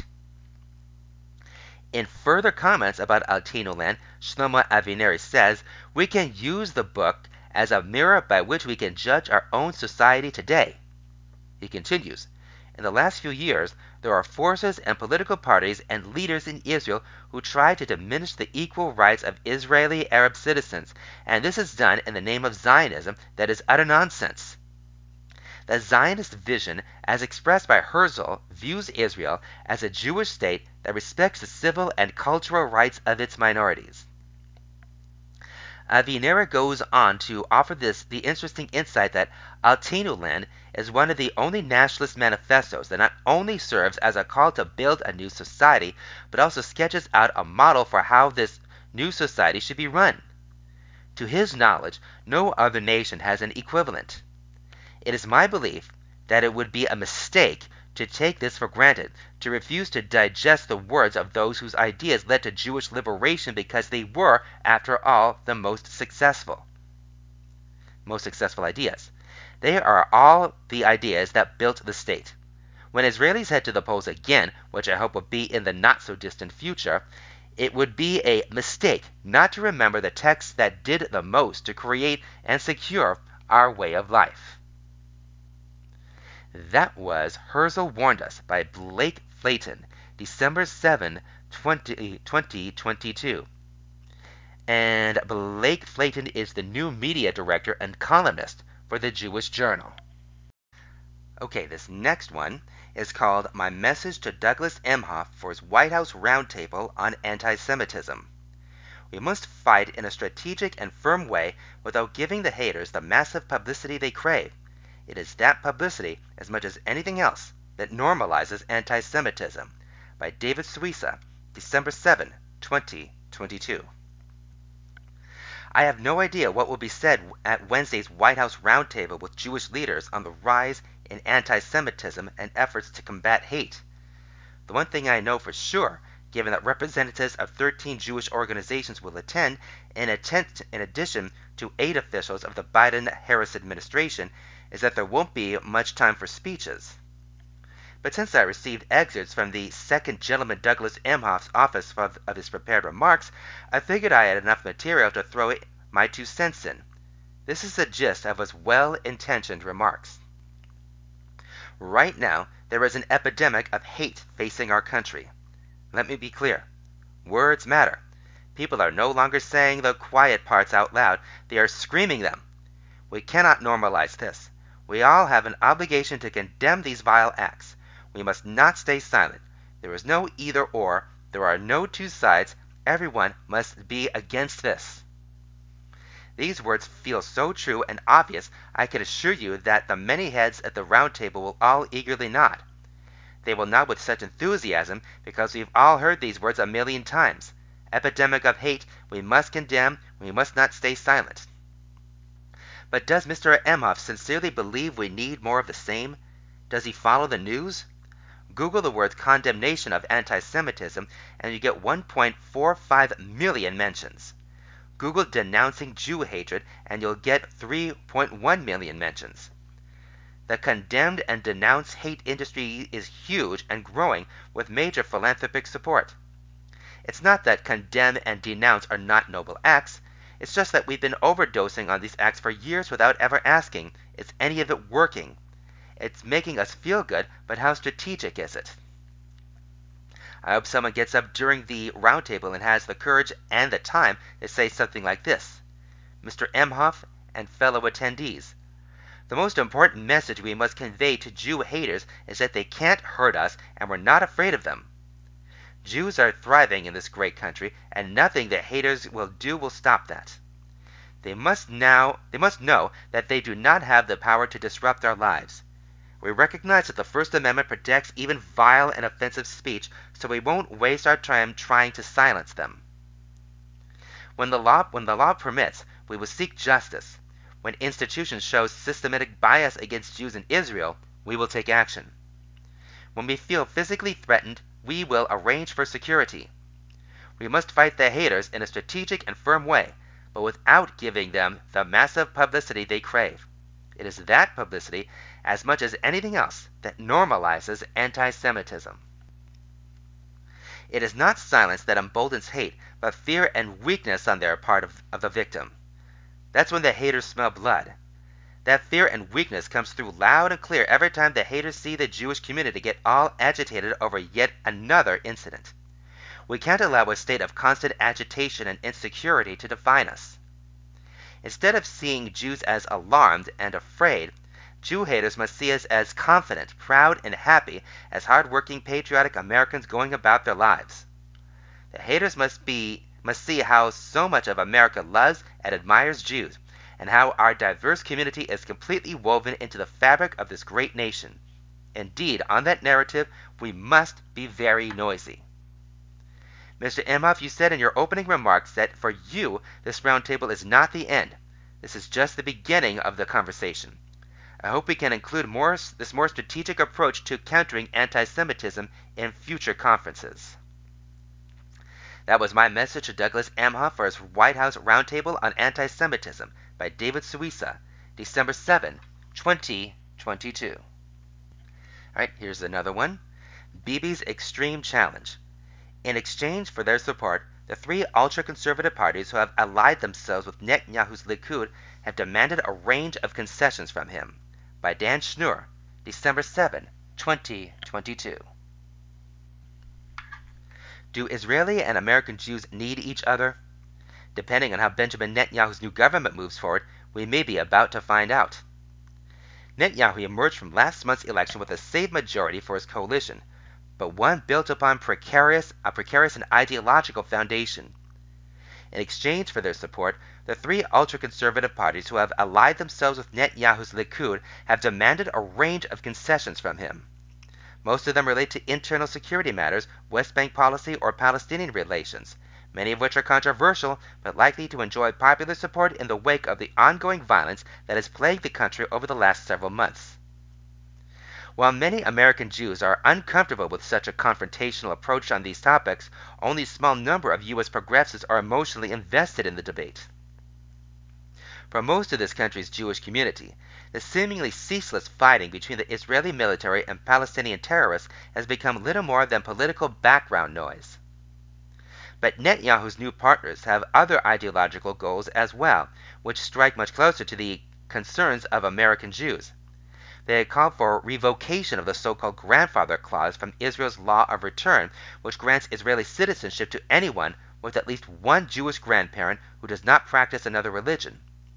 And they are advocating an end to official state recognition of conversions performed outside the Orthodox chief rabbinate, effectively ending recognition of reform and conservative conversions for the purpose of Israeli citizenship.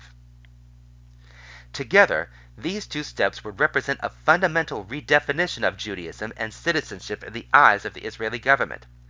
They are key components of a proposed override law that would allow a majority in the Knesset to overrule high court rulings and would lay the foundation for a broad application of religious restrictions in Israeli society. Both proposals will remain part of the ongoing negotiations between Netanyahu and his partners as long as this partnership remains intact. In other words, the only way these issues will disappear from the political debate is if Netanyahu were at some point either realigned or expand his coalition to include representatives of center-right parties as part of a unity government. Absent such a dramatic shift, immigration and conversion will remain at the center of Israeli politics for the foreseeable future. While the primary focus of these changes is not American Jews, but rather those who would immigrate from Ukraine, Russia, and other parts of Eastern Europe, the U.S. Jewish community would see such restrictions as a fundamental and visceral refutation of American Jewry. The number of Jews who emigrate from the United States to Israel each year is much smaller than the influx from the former Soviet bloc, but American Jews are much more likely to identify as reform or conservative, and large numbers of them would be understandably insulted and outraged by what they would regard as a severing of their relationship with the Jewish homeland. William Daroff, the well-respected and measured leader of the Conference of Presidents of Major American Jewish Organizations, has already spoken out forcefully against a newly reconfigured law of return, which is likely to have led to Likud's efforts to distance themselves from their new partner's proposal.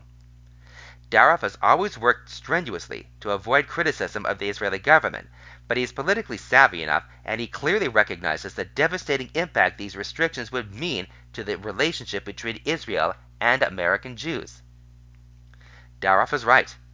At a time when public opinion polls show a decreasing number of Jews in this country maintaining strong feelings toward Israel, with an especially precipitous drop in support among young Jews, the implementation of either of these exclusionary measures would raise seminal questions among American Jews about whether they would still be welcome in Israel.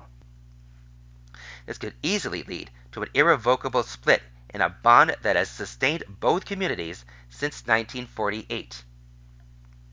Netanyahu has chosen his new coalition partners, but for the sake of the American-Israel relationship, he must quickly now find a way to tame them. That was Bibi's Extreme Challenge by Dan Schnur, December 7, 2022.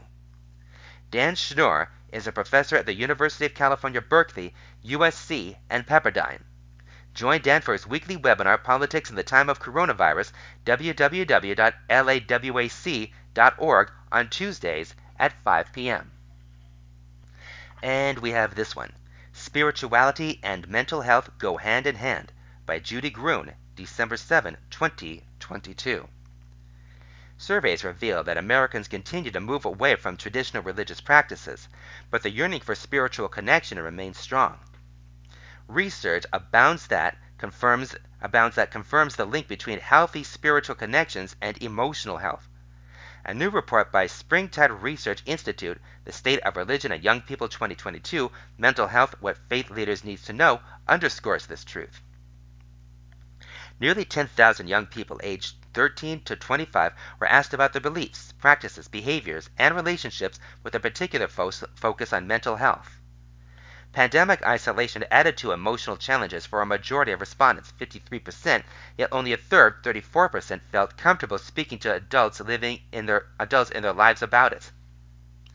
More than half of the Generation Zers surveyed reported that spiritual or religious practices helped their mental health, including prayer and meditation. 40% of those who identified as very religious said they were flourishing in their emotional and mental well-being, compared to 17% who identified as not religious.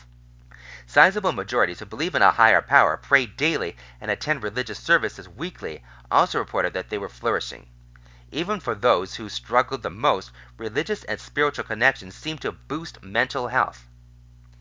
A Jewish respondent, Tiffany, 25, described her Jewish upbringing as more of a way of life than about going to temple. It was more about you're giving to charity, you're doing volunteer work, you're doing your part to make your community a better place. I feel better when I'm doing things to help other people. That gives me something to think about, and then I'm not worried about myself. That's an outlet for me, doing good things for other people. Many young people don't feel seen or heard by the adults and religious leaders in their lives. This makes them far less likely to reach out when they feel emotionally troubled. Dr. Josh Packard, executive director of Springtide, observed, "It's imperative for religious leaders to recognize that the belongingness process works when young people feel noticed and named and known. An experience of belonging results from a deepening of relationships over time." Religious leaders recognize the pressing need to address mental health issues among youth because people cannot build a faith-based relationship with a higher being if they are filled with inner conflict. "What people are most concerned about is young people's mental health," Dr. Packard added, "and their concern is warranted. Without addressing mental health issues, a young person who is mentally and emotionally unwell won't be able to really engage with or understand the depth, beauty, power, awe, and love that can come with religion and spirituality. Faith leaders must be equipped to address both faith and mental health issues." This issue is being addressed on many college campuses, including at USC's Hillel, where wellness director Leni Baker complements the work of a part-time therapist through programming that supports holistic wellness. As one example, Baker pointed to their Wellness Learning Fellowship, a 10-week discussion-based cohort that explores various life issues through the lens of Jewish text-based learning and psychological tenets. After one discussion on boundaries, one participant told Baker how helpful it was in navigating her relationship with her roommate.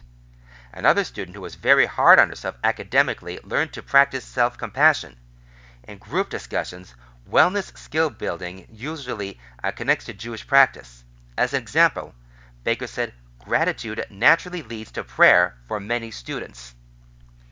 Post-pandemic, people of all ages are eager for a sense of community. No wonder that USC Hillel's Friday night Shabbat dinners attract between 100 to 200 participants from across the Jewish spectrum each week. And Baker has seen where Jewish practice and community are paying mental health rewards for students. A young woman told me that she realized a lot of her mental health struggles come from overthinking things. But when she comes to Shabbat services, she allows her brain to stop overthinking and be in the moment. Also, during the high holidays, the students who gave Divrei Torah nearly all touched on mental health issues, saying they hoped to start the year on the right foot. They are including their mental health as part of their spirituality. That was Spirituality and Mental Health Go Hand in Hand by Judy Gruen, December 7, 2022. And Judy Gruen's latest book, The Skeptic and the Rabbi, Falling in Love with Faith. And those are articles from JewishJournal.com. So why don't we see if we can throw in an ad or two while we are still here. From the marketplace section, to reserve your marketplace ad space, call 213-368-1661. Space reservations and ad material deadlines are 12 p.m. on Thursdays. Here's a quick one. Mount Sinai, Hollywood Hills, single plot for sale in sold out levels location in Gardens of Ramah, Map E, Lot 6411, Space 3A. Asking price $18,500, includes endowment and transfer fee. Sinai price $20,000. Call 818-882-2300. Email urielrossoff@yahoo.com. Folks, that'll do it for this edition of the Stanton's Jewish Edition. Shalom and peace.